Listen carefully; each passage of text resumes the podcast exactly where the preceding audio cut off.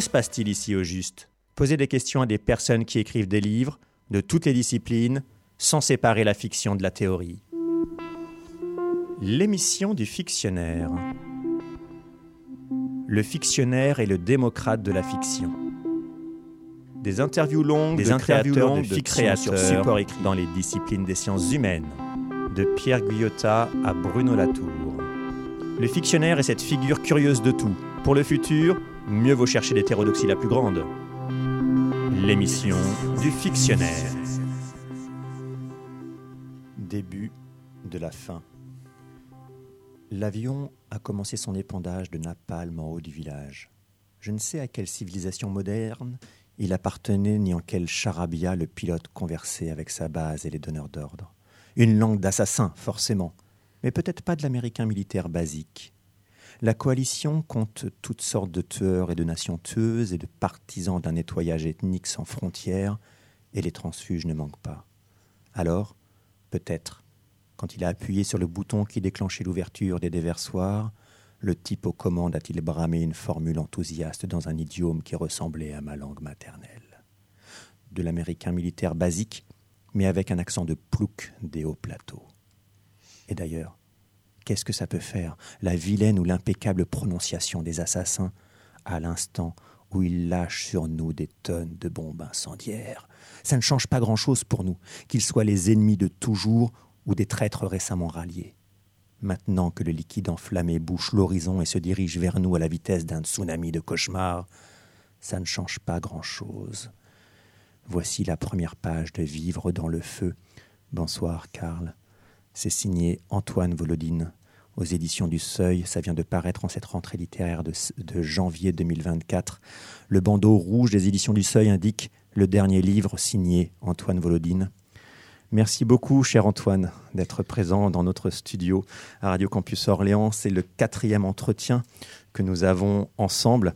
Celui-ci est particulièrement émouvant. Le dernier livre signé Antoine Volodine, mais heureusement, ce n'est que le 47e, donc l'avant, avant-dernier des œuvres et de la littérature post-exotique dont vous êtes l'écrivain et le représentant numéro un. Le narrateur, qui nous narre cette première page, c'est Sam. Sam, c'est celui qu'on va suivre dans toutes ses aventures, dans toutes ses rencontres avec ses tantes et ses grands-mères familiales. Sam, dont l'âge est une donnée aléatoire. Déjà, une première indication, son âge. Lui-même ne le sait pas très bien, mais ça varie entre 17 et, et beaucoup plus d'années. Même une tante qui lui dit On va calculer ton âge à ma manière. Que lui arrive-t-il dans ce début de la fin? Alors, dans le début de la fin, euh, Sam, qui est un soldat, euh, dont ne sait quelle armée, ça n'a aucune importance, c'est quelqu'un qui, va mourir, qui, est enveloppé de flammes, les flammes se rapprochent de lui, et au lieu de, passer la dernière seconde qui lui reste à, revivre sa, vie, à penser à, sa vie réelle d'avant la catastrophe qui l'entoure, il va décider d'inventer des histoires, de s'inventer une biographie, d'inventer un monde dans lequel il serait intégré, avec euh, euh, on le verra, beaucoup de femmes, presque uniquement des femmes, un monde euh, où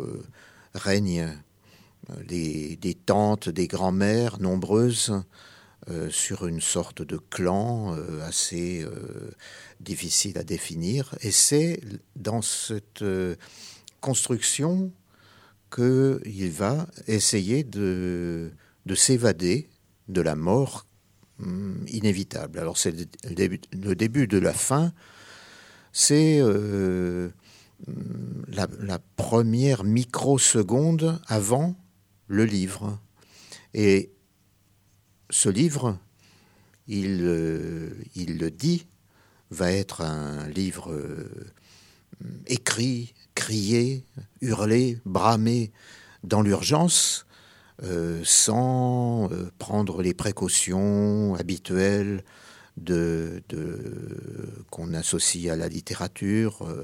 il se dit donc narrateur, il va inventer beaucoup de choses, mais euh, il ne va pas prendre d'immenses précautions pour euh, le style, pour euh, éviter des répétitions ou, respecter une chronologie, par exemple. Et entre autres, il ne va pas du tout, du tout se donner un âge de référence.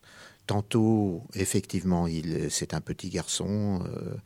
De 7-8 ans, tantôt c'est un adolescent, tantôt c'est un jeune adulte, tantôt, euh, d'après des interrogatoires que lui font subir euh, quelques grands-mères, il raconte qu'il a surgi dans le, dans le monde réel après des, des décennies, peut-être des siècles, passés dans les souterrains où on l'a euh, on l'a soigné après ses blessures par, euh, brûlure, après ses brûlures, et euh, où des moinesses l'ont accueilli, et génération après génération, se succédant à son chevet, lui ont permis de vivre. Alors, l'idée de la brûlure, l'idée du, feu, de la disparition dans le feu, sont évidemment euh, des, idées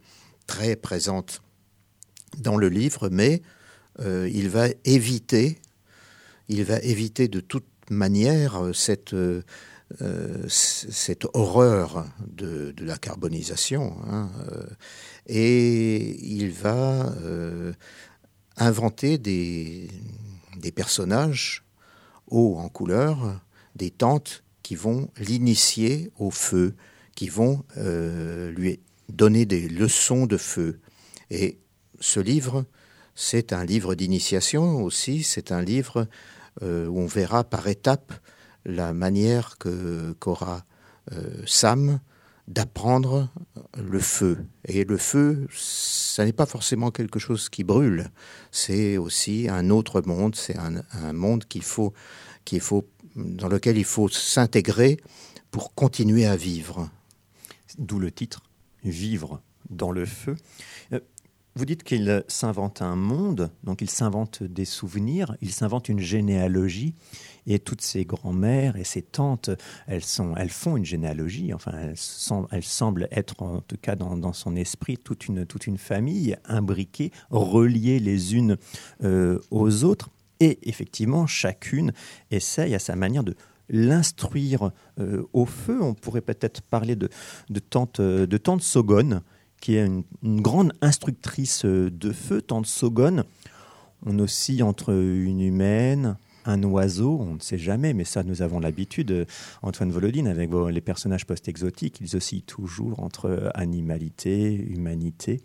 Euh, et Tansogon va essayer de, l'instruire pour euh, être résistant au feu, ne pas en avoir peur. C'est tout un apprentissage et on imagine que lui qu'il va terminer brûlé, c'est les premières pages, par du coup un bombardement de un épandage de napalm, euh, ça peut lui être utile de ne, de ne pas frémir de terreur euh, à l'arrivée soudaine de, cette euh, vague de, napalm. Et ce qu'il convoque, c'est avant tout cela, c'est-à-dire une instruction au feu. Parlez-nous de Tante Sogone.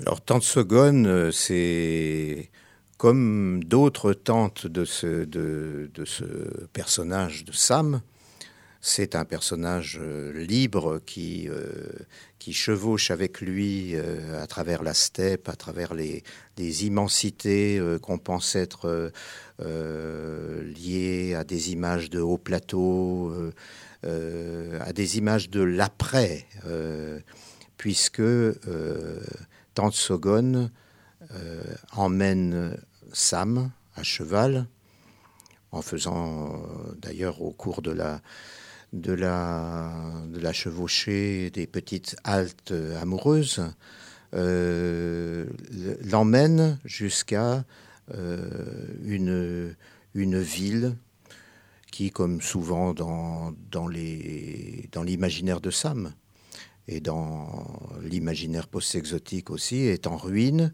mais où sont conservées des archives, des archives sous forme de clés USB, de, d'œufs magiques, de, de diapositives. Et euh, c'est la, mémoire de, de l'ancien temps que lui propose euh, Tantsogon, l'ancien temps lié au feu. Elle, euh, lui montre euh, ce que justement on pourrait penser être une expérience du feu en lui projetant quelque chose qui qui, qui suscite ses, ses, rires et l'ironie de Tantsogon, cette initiation qu'on peut euh, à voir euh, en, à Ceylan ou au Sri Lanka ou en Inde où des, des fakirs marchent sur des braises et où des, Occidentaux euh, essaient de marcher à leur suite sur des braises et se, brûlent horriblement le, les pieds. Et, cette, justement, c'est pour montrer que le feu euh, cette initiation qu'il va recevoir, ça n'est pas ça, c'est autre chose. C'est euh, euh, elle lui dit entrer dans le feu pour exister dans le feu, c'est changer de monde. Et c'est le, grand euh, leitmotiv de, de, cette, de ce livre. Il faut changer de monde. pendant, pendant tout le livre, qui dure en réalité l'espace d'une espace-temps d'une très petite microseconde, euh, le, le, le, feu n'arrive pas sur Sam, hein, pas du tout. On lui apprend à, être, euh, à être, euh, à changer de monde. On lui apprend simplement à, vivre pleinement et à changer de monde. Et par exemple, une, une, phrase prononcée par par euh, Tantsogon, justement. L'espace-temps, quand on est au cœur du feu, on n'en a vraiment rien à foutre. Et c'est euh, la, philosophie de cette euh, initiation au feu. Ça n'est pas euh, lutter contre, euh, contre la brûlure, ça n'a en fait rien à voir. C'est euh, savoir s'adapter à un monde imaginaire totalitaire dans lequel on plonge, dans, le, dans lequel on plonge infiniment en étirant le temps de telle sorte que la, la brûlure n'arrive pas. D'ailleurs, Tantsogon continue ainsi. Ça veut dire aussi qu'on arrête d'être étranger à l'étrange. Arrêter d'être étranger à l'étrange. Et donc, on comprend que pour le feu, ça peut être ça, une acceptation. Il va subir une première épreuve du, du feu, Sam, avec l'oncle Slutov première épreuve qui, qui va peut-être mal se dérouler, en tout cas pour l'oncle, mieux pour Sam. Et euh, il va y avoir à un moment donné la réunion de tantes et de grand-mères pour vérifier s'il faut continuer l'apprentissage du feu avec Sam. Et, et cet épisode avec l'oncle Slotov les a intrigués. Il y a eu, on va dire, une bagarre théorique à propos de, ce, de cette première grande épreuve du feu. Oui, alors euh, l'oncle Sloutov est l'unique personnage euh, masculin avec des aspects positifs qu'on retrouve dans, dans, ce, dans ce livre. L'oncle Sloutov donc donne une première leçon de feu à pratique, une pratique du feu à Sam. Il faut rester, il faut rester assis dans le feu, euh, sans bouger et euh, en, en, en, faisant abstraction du feu. Et lui, euh, oncle Sloutov, s'écarte un peu et malheureusement, il est attaqué par un oiseau de feu et ça se passe très mal. Et euh, Sam doit se débrouiller tout seul, euh, sans instruction, pour, euh, pour sortir de, de, l'endroit, euh, quitter sa chaise et, et sortir. Il, il, réussit à le faire, ce qui, est, ce qui prouve que euh, c'est un bon élève du, du feu. L'oncle Sloutov. Slout veut dire en, suédois la fin. Donc il, était déjà mal parti, cet oncle. Euh, c'est un personnage positif parce que euh, il aide, euh, enfin, il veut aider, Sam. D'autres personnages masculins sont présents dans le livre et, sont très négatifs. Il y a une tante que j'aime beaucoup, c'est la tante Machid. Je ne sais pas comment bien la prononcer. Cette Ah, vous la prononcez beaucoup mieux que moi. Elle, c'est une gangster elle est un peu à part dans la famille, elle n'est pas trop aimée. Euh, elle tue beaucoup de, beaucoup de personnes, elle est un peu, un peu louche, euh, assez violente. Et elle vit dans une grande décharge de voitures. Alors il faut imaginer aussi un, un monde qui, qui a mal fini, euh, peut-être un monde de guerre, un monde de catastrophes bioclimatiques. En tout cas, il y a eu des grands lieux où sont entreposées toutes les voitures qui ne roulent plus, un peu rouillées, cabossées. Et dans cette grande décharge de voitures, elle se cache, elle se cache un peu des, des instances politiques et policières qui voudraient euh, la récupérer parce que c'est une gangster. Hein. Et elle est très attachante, cette tante. Oui, moi aussi, j'aime bien la tante Machide et c'est également euh, euh, quelqu'un que, que, Sam aime bien. C'est une tante qui initie Sam au maniement des armes, en fait. Hein. Euh, dans sa casse géante, elle, elle, lui apprend à, tirer avec euh, tout un tas d'armes, servir d'un couteau. Et euh, c'est une, bandite, effectivement. Et la tentation existe chez Sam il n'a pas extrêmement envie de s'occuper de, traverser le feu, de, vivre dans le feu. Il aimerait bien être un, bandit qui, euh, qui est poursuivi par la garde nationale, qui, qui fait le coup de feu euh, à cheval pour attaquer des, des banques et qui euh, se retrouve ensuite avec d'autres bandits dans la montagne. Et, et cette tentation euh, existe pas mal dans le clan dont il fait partie. Alors il y a, il y a des tantes qui, euh, qui euh, lui disent si tu, si tu te fais bandit, je ne te parle plus. Mais il y a aussi cette tante, par exemple, qui, qui essaie de, de, le recruter pour un casse. et Sam hésite beaucoup. Il a peut-être raison. Raconte pas. non, raconte pas. mais dire qu'il a peut-être des raisons d'hésiter. Parce que... Ben, c'est-à-dire, c'est une tante qui est, qui est très, euh, une très bonne bandite, mais qui, euh, lorsqu'on la trahit ou lorsqu'on ne, ne, fait pas ce qu'elle dit au bon moment dans le, pendant un casse, par exemple, euh, n'hésite pas à, à trucider ses euh, ceux qui l'accompagnent. Peut-être cousins compris. Toutes ces histoires-là de, de tantes, de grand-mères, elles s'entremêlent, elles se télescopent, elles se répondent, et c'est là où on a encore affaire à nouveau à, un monde, un monde cohérent. Euh, ils s'inventent des souvenirs euh, qui sont complètement cohérents, et c'est là où, il y a, où ça s'interpénètre. Et j'aimerais vous, vous interroger, mais on va y répondre juste après un, extrait musical, pour essayer de, mieux caractériser euh, le, post-exotisme et la manière dont euh, ça fait effet dans, on va dire, dans, la discipline de la fiction et de, comment on peut théoriser à partir du, post-exotisme.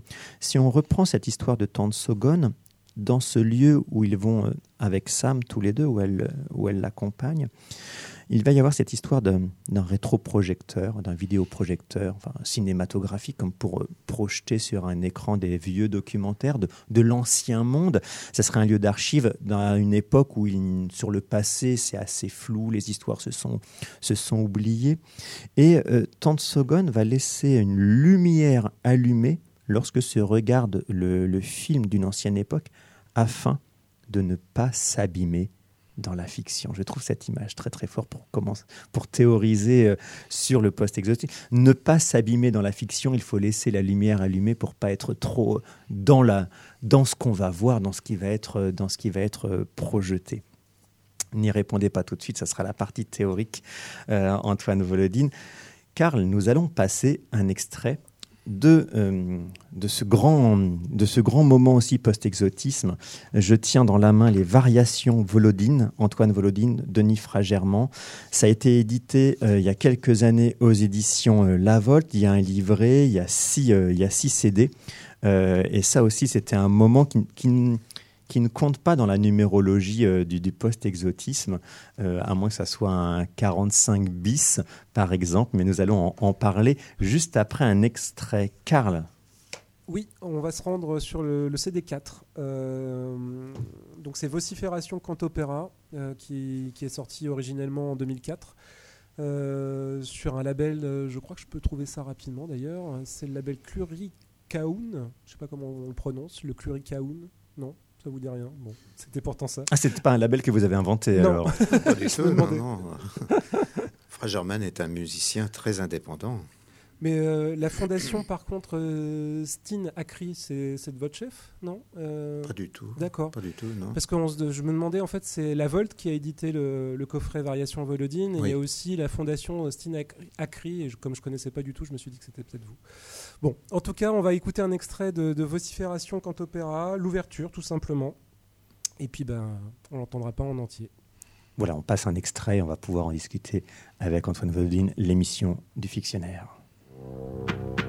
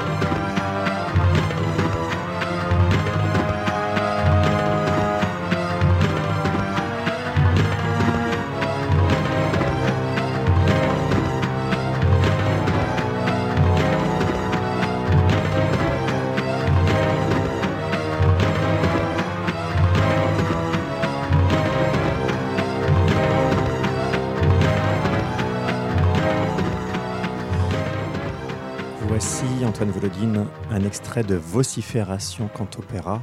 Pouvez-vous nous expliquer?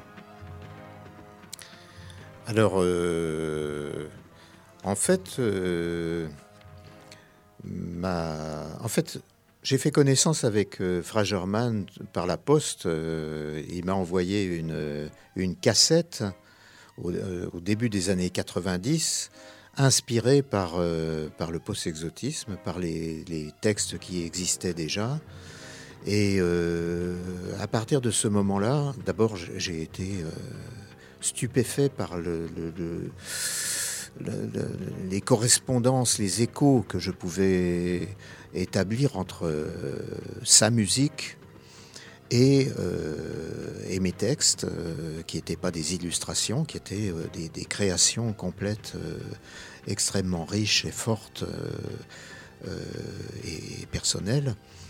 Et depuis, euh, Fragerman a continué à, accompagner de post-exotisme avec des disques. Il n'a pas consacré l'ensemble de ses créations, ses compositions à, des, disques qui, répondent à, mes textes, mais il en a fait beaucoup et toujours avec une très très grande liberté. Enfin, je veux dire, nous n'avons jamais euh, je, ne lui ai jamais donné d'indication et, euh, euh, c'est vraiment un, un, auteur, un compositeur original, complètement riche et magnifique. dont je suis très très content d'avoir fait connaissance, la connaissance et simplement le, mot vocifération, enfin vocifération, est une commande qui est commune à de France Culture, de France Musique, pardon, France Culture, pardon. Euh, euh, nous avons travaillé ensemble, c'est-à-dire que euh, j'avais un, texte, vocifération, qu'on va retrouver beaucoup plus tard édité tel quel dans Frères sorcières, qui est paru il y, a, peu de temps, il y a 4, ans je crois, alors que Vocifération doit, doit dater de, je suis incapable de, le dire, de 2004. Voilà. 2004 et nous avons travaillé ensemble, donné, donné un concert de création au lieu unique à Nantes. Et, puis ça a été, euh, ça a été enregistré euh, euh, dans les studios de, France Musique. Je dis France Musique, mais c'est France Culture. Et, peu importe. Et, donc là, il s'agissait d'une collaboration, mais en ce qui concerne le, le, le croisement texte-musique, c'était euh, laissé complètement à notre... Euh, chacun avait son entière liberté. Voilà, donc euh, je salue ici Denis Fragerman, grand compagnon, compagnon de route, hein, pour reprendre des, vieilles expressions, compagnon de route du post-exotisme ça n'a pas grand sens de dire un, auteur musical post-exotique. C'est le, post-exotisme, c'est un ensemble littéraire, euh, une performance euh, qui est menée par moi et par euh, plusieurs auteurs post-exotiques qui fabriquent un ensemble littéraire cohérent depuis une quarantaine d'années maintenant qui va bientôt être euh, clos, et euh, ne, peuvent pas rentrer à l'intérieur de, cela d'autres d'autres euh, événements poétiques, graphiques, musicaux, théâtraux qui ont accompagné aussi le post-exotisme parce que j'ai des contacts avec, euh, avec pas mal de, de, peintres, de, de, gens de théâtre, beaucoup, de, musiciens euh, qui sont inspirés par, par les textes et qui en font quelque chose, ce qui me réjouit profondément, mais, qui, mais le, cet édifice dont je parle, de cet édifice en 49 titres, euh, s'arrête à pour frontière uniquement les textes qui ont été écrits par euh, Volodine, euh, Elie Kronauer, Manuel Adreger, Luz Bassman et, et d'autres. Puisqu'on est dans l'édifice post-exotique, celui-ci, Vivre dans le feu, est le 47e. Le dernier d'Antoine Volodine. On imagine donc un 48e. Et on a déjà un extrait du, du 49e, et paru l'année dernière, Retour au goudron, cahier bardique, volume 141 et 142. Et cela nous donne déjà un aperçu de ce que sera le 49e, puisque nous en avons déjà parlé, Antoine Volodine, le 49e sera, comment dire, proliférant, sans doute une, série euh, multiple de, fascicules. Pouvez-vous nous, parler de la construction en cours ou peut-être déjà achevée du 49e ou des 49e J'insiste toujours depuis plusieurs années, depuis que, Retour au goudron est, en chantier, sur le fait que la performance et l'édifice post-exotique correspondent à 49 Alors, euh, si on regarde la liste des, volumes déjà publiés, effectivement, on a des romans, des, on a des livres, mais le dernier titre, Retour au goudron, est une performance dans la performance. C'est, il est constitué de 343 brochures bardiques d'une quinzaine de pages. Euh, dans lesquelles euh, une sorte de, vaste traversée du bardeau avec des, rubriques régulières. Chaque cahier euh, a sa, cohérence, des rubriques régulières, des, récits de rêve, donc collectés au fil des, années. il y en a environ 3500. Euh, qui se répartissent dans ces 343 cahiers bardiques, des photographies de Macao, Macao, plus exactement du port intérieur de Macao, qui euh, est un lieu fantôme, peu à peu, euh, qui sombre dans l'oubli parce que il est bétonné et, disparaît. Et ça correspond à un travail photographique que j'ai fait en vivant là-bas euh, avec euh, plusieurs milliers de, photographies euh, noir et blanc. Et cet ensemble qui s'appelle Retour au goudron sera constitué de d'une quinzaine de, de 15 livraisons, c'est-à-dire on pourrait dire volume ou boîte dans lesquels entreraient euh, entre 21 euh, et 49 euh, brochures autour de d'une cohérence littéraire. Alors il peut y avoir des, livraisons consacrées à du théâtre inédit, à des listes, à des de faux essais, à des à des histoires, à beaucoup d'histoires, et et voilà. Alors, en fait, euh, je, travaille là-dessus depuis très longtemps. Euh, très longtemps, c'est-à-dire euh, plus d'une dizaine d'années, patiemment, en, en en construisant cette, cet ensemble de 343 brochures euh, qui, euh, qui ont leur, leur, leur, cohérence et qui euh, correspondent aussi à une voix collective, puisque,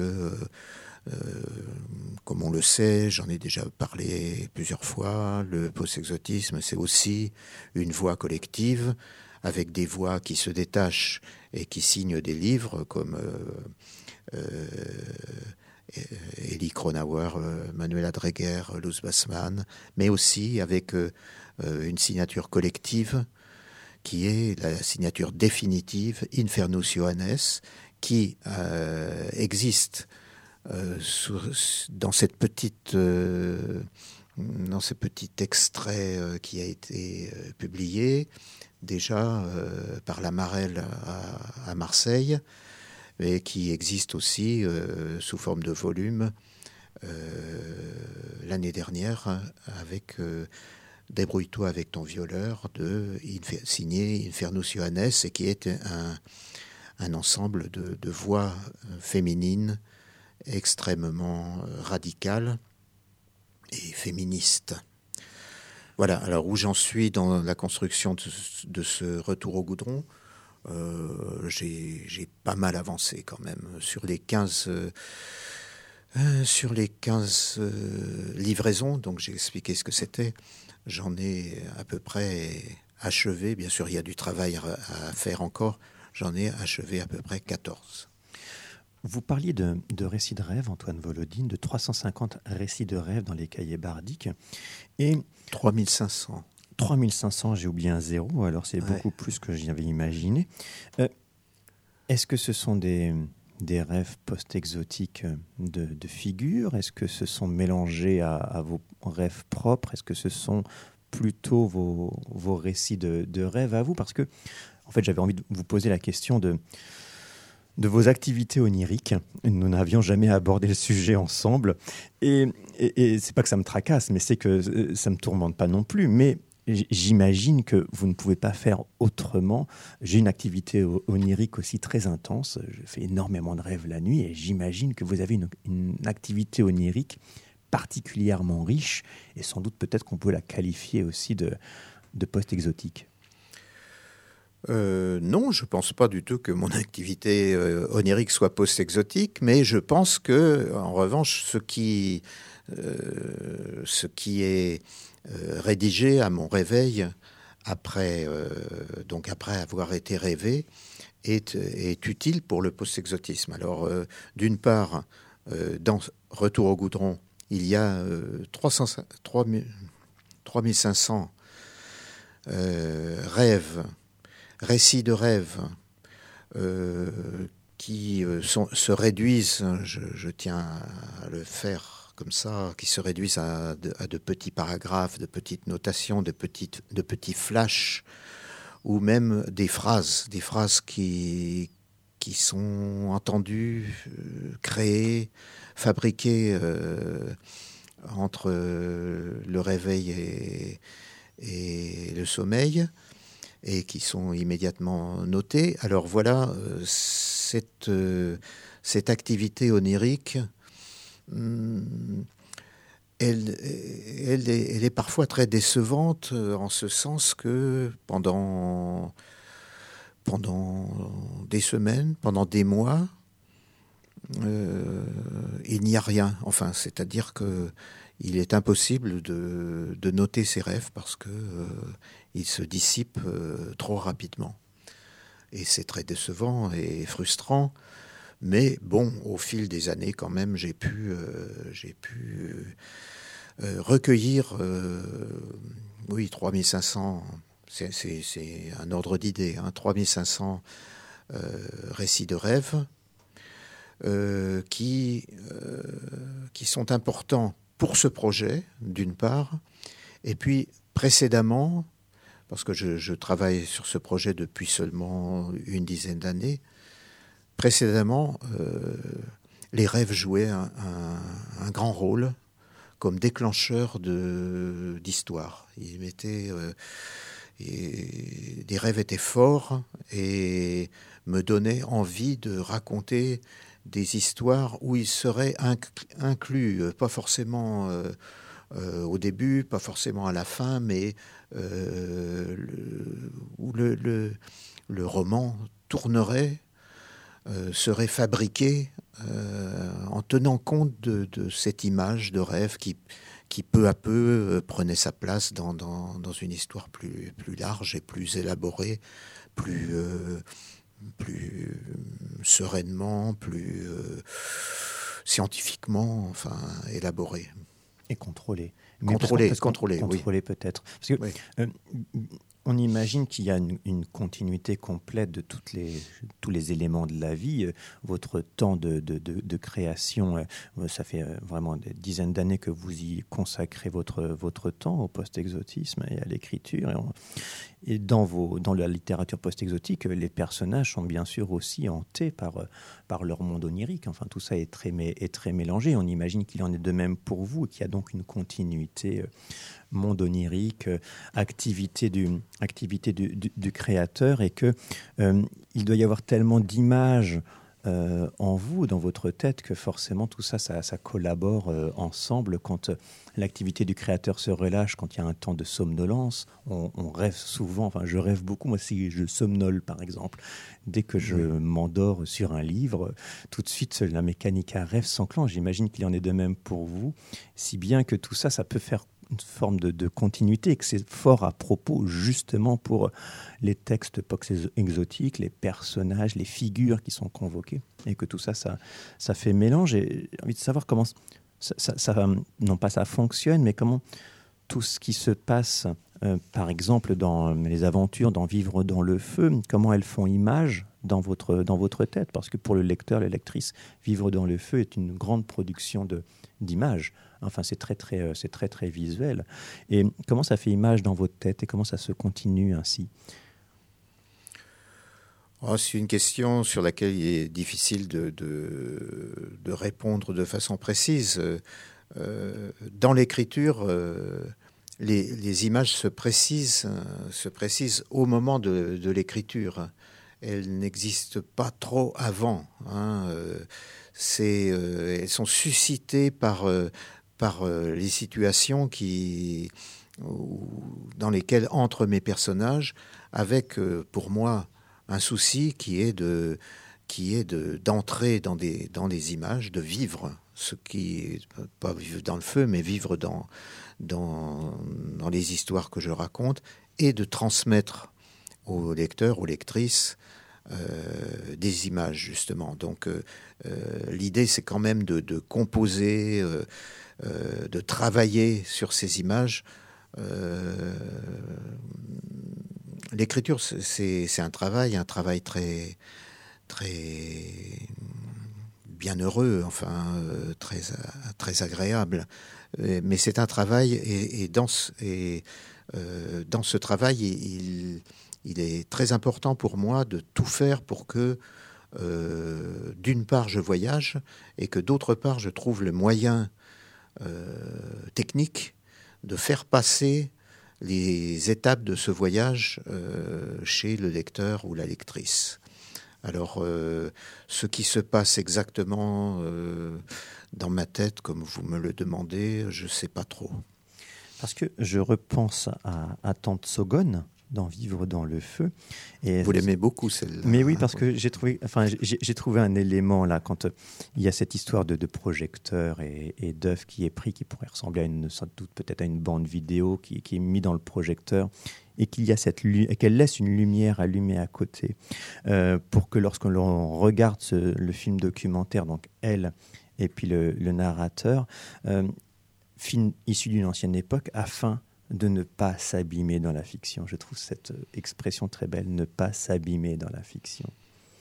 Et on peut imaginer que dans le monde du post-exotisme, euh, le créateur peut en être euh, abîmé et qu'il laisse peut-être une petite lumière euh, allumée pour ne pas pour en sortir. Oui, peut-être pour en sortir, pour ne pas être complètement dans, dans, le, dans le pour ne pas être tout le temps dans, ce, dans cette position d'une peut-être d'une demi-vie. Oui, je trouve ça euh, très, très agréable d'être à la fois, à la fois dans, dans une histoire, dans une image euh, qui dure. Par exemple, quand on travaille dessus euh, jour après jour pendant, pendant des, des jours, des semaines, c'est très agréable de la retrouver au moment où on se remet à écrire, tout en restant euh, un peu à l'extérieur, euh, sans, sans, cette, euh, sans ce vertige qui serait désagréable, justement, de s'abîmer dans la fiction et de, de, ne, de ne plus rien contrôler. J'aime bien conserver le contrôle des images. C'est un peu comme. c'est un peu comme comme je suppose un, cinéaste euh, dirige des images, construit des images dans lesquelles les, spectateurs et les spectatrices vont, s'abîmer justement, euh, les, construit euh, avec beaucoup de soin pour, pour que le, le spectateur et la spectatrice s'y abîment. Et en même temps alors, donc, il, a un plaisir immense de création, mais en même temps, euh, il met en œuvre euh, des techniques, des, euh, son imaginaire qu'il projette dans, l'image, même si dans l'image de, la caméra, même si c'est très technique. Karl, écoutons un deuxième extrait des Variations Volodine que tu as sélectionné. Eh bien, on va se servir sur le CD5, Terminus Radieux Cantopéra, euh, une œuvre de 2015. Euh, et là, pareil, euh, bah, des images, certainement du voyage avec Taiga, le, premier la première partie de Taïga, parce que c'est un, morceau, enfin une pièce en plusieurs parties. Il y en a quatre. Et là, on va écouter juste un petit morceau de, de la une. Voilà. Vous êtes à l'émission du Fictionnaire en présence d'Antoine Volodine. Antoine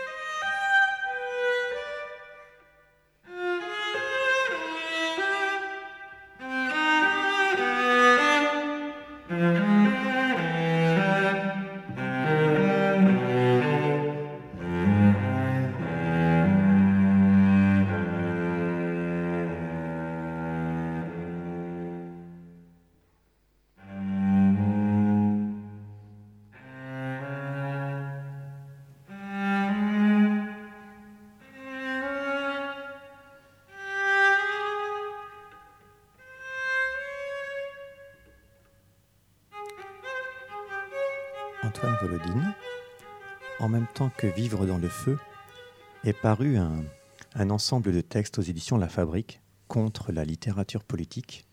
Euh, ça rassemble des textes de Pierre Alféry, de Leslie Kaplan, de Nathalie Quintin, de Tanguy Viel, de Louisa Yousfi et de vous. Et votre, votre texte est, une, fiction, enfin est un texte post-exotique euh, qui est une sorte de conte d'ailleurs qui s'appelle Conte moral, Bubor Schnulf. Et ça, ça pourrait être votre, votre réponse, enfin en tout cas la réponse post-exotique, pour nous parler de contre la littérature politique.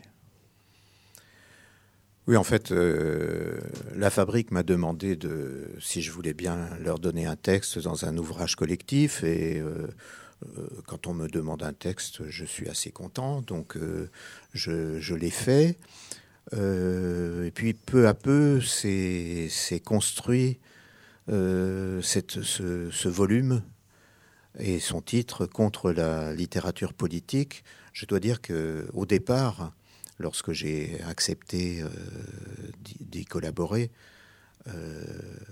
un, il y avait beaucoup plus d'auteurs qui avaient été sollicités et je pensais que ça serait tout à fait différent comme livre.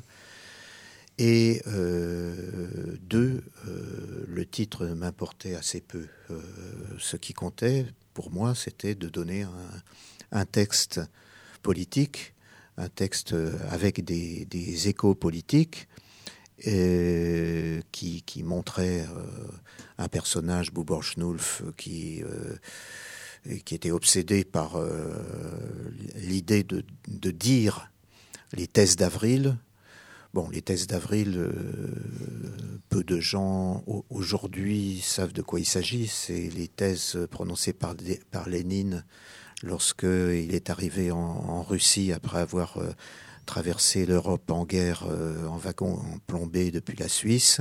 Et c'est des thèses euh, des thèses révolutionnaires qui disaient euh, non, non, non, non, c'est pas du tout comme ça qu'il faut, qu'il faut mener l'action, il faut aller vers la révolution. Euh, et effectivement, les thèses d'avril ont, conduit les bolcheviks à, cesser de, de, soutenir vaguement l'équipe de, la révolution de février pour aller vers la révolution qui allait être la révolution d'octobre.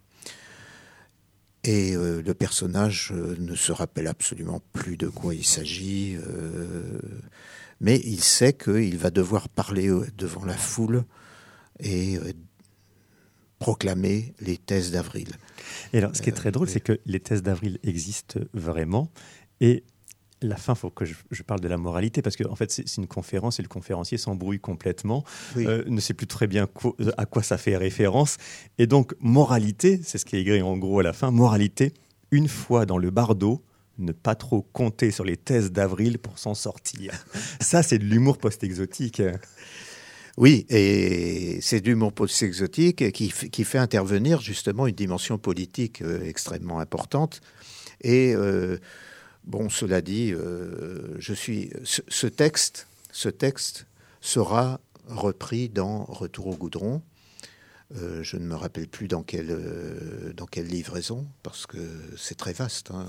Retour au goudron, ça, fera environ 4000 pages. Et donc, ce, ce, ce, texte est tout à fait typique de ce qu'on pourra trouver dans des, brochures bardiques de retour au goudron.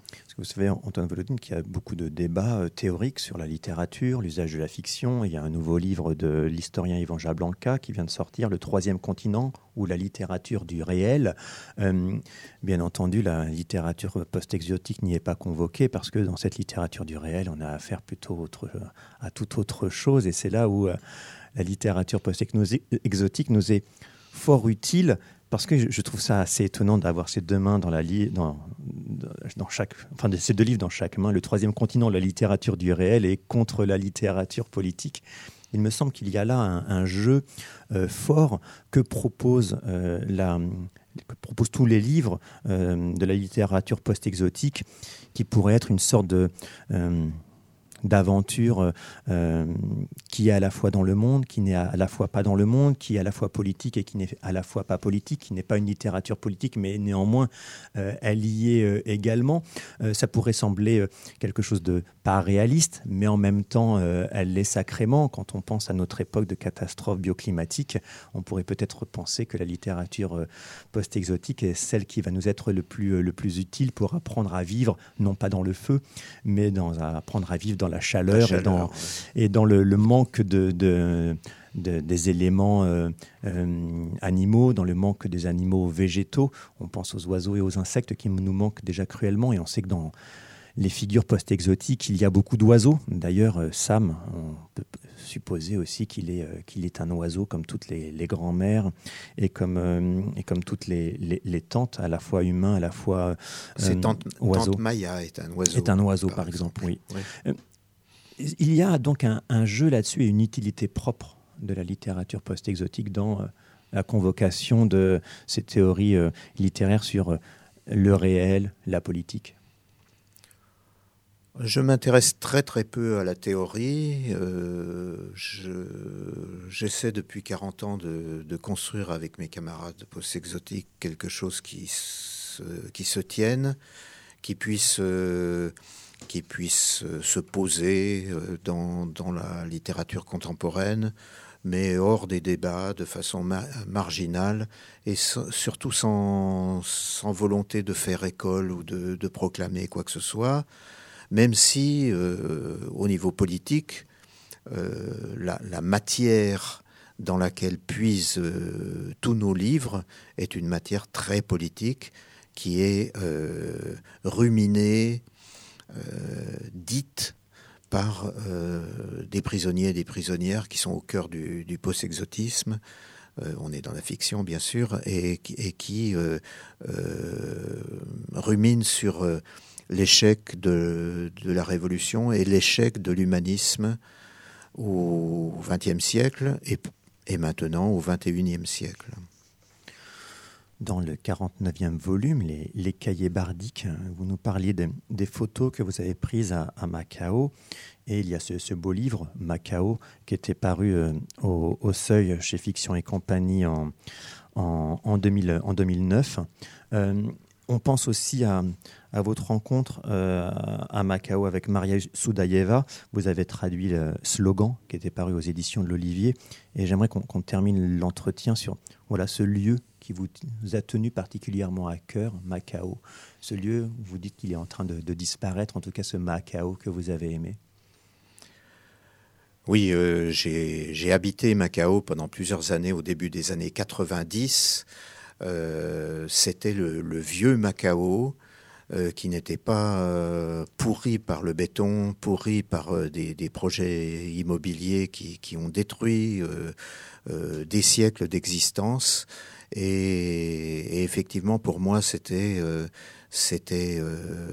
quelque chose d'absolument merveilleux de, pouvoir de, pouvoir exister dans, dans cet univers qui était un univers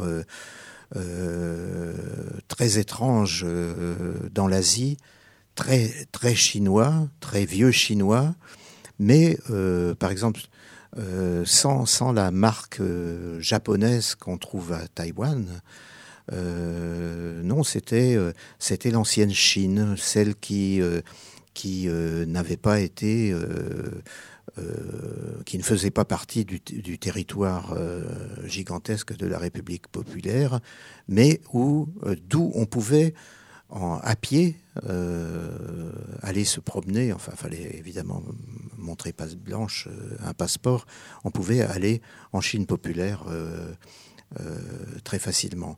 Et c'était aussi un endroit très très très beau et pour moi qui correspondait à quelque chose de d'onirique véritablement. J'avais l'impression de, de, vivre un, un long rêve. Euh, J'étais très bien au milieu de cette moiteur, de cette euh, moiteur permanente, de cette chaleur, de ces de ces de ces Chinois et ces Chinoises qui, qui méprisaient le, le long nez que j'étais, euh, mais qui ne le montraient pas, et où je pouvais être étranger très, très tranquillement.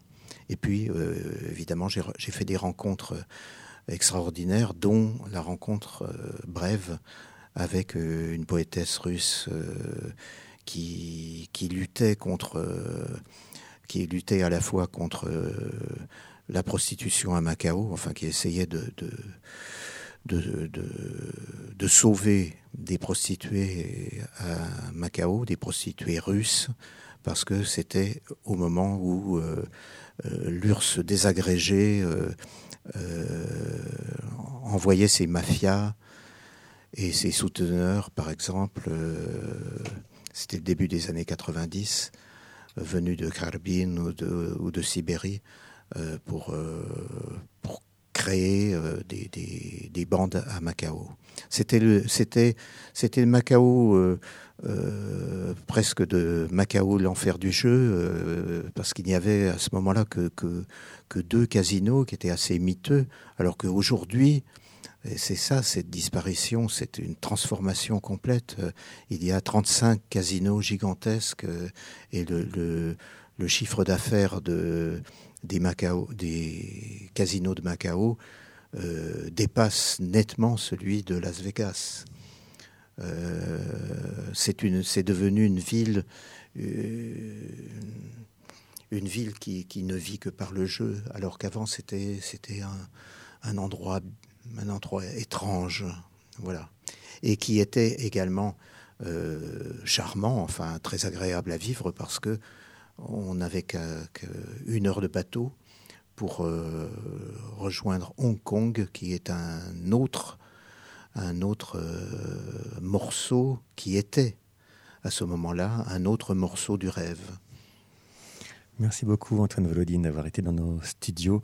Nous passons un, un dernier extrait de Variation Volodine, Karl, pour euh, nous quitter en, en écoutant euh, ce, merveilleux, ce merveilleux coffret qui est toujours trouvable en, en librairie. C'était édité par, par La Volte. Vous le trouverez également dans deux médiathèques, celle d'Orléans et celle de Saint-Jean-de-Larvel. Bien entendu, où toute la littérature post-exotique est dans son entièreté, euh, au, bien, au grand complet dans ces deux médiathèques qui vous sont dévouées. Merci beaucoup. Ce sera un extrait des Suites Volodine, paru initialement en 1998. On va écouter encore là un court extrait euh, des derniers grands singes. Et place à Jean-Marc après. T'en veux, c'est de la bonne juste après. C'était l'émission du fictionnaire avec Antoine Volodine.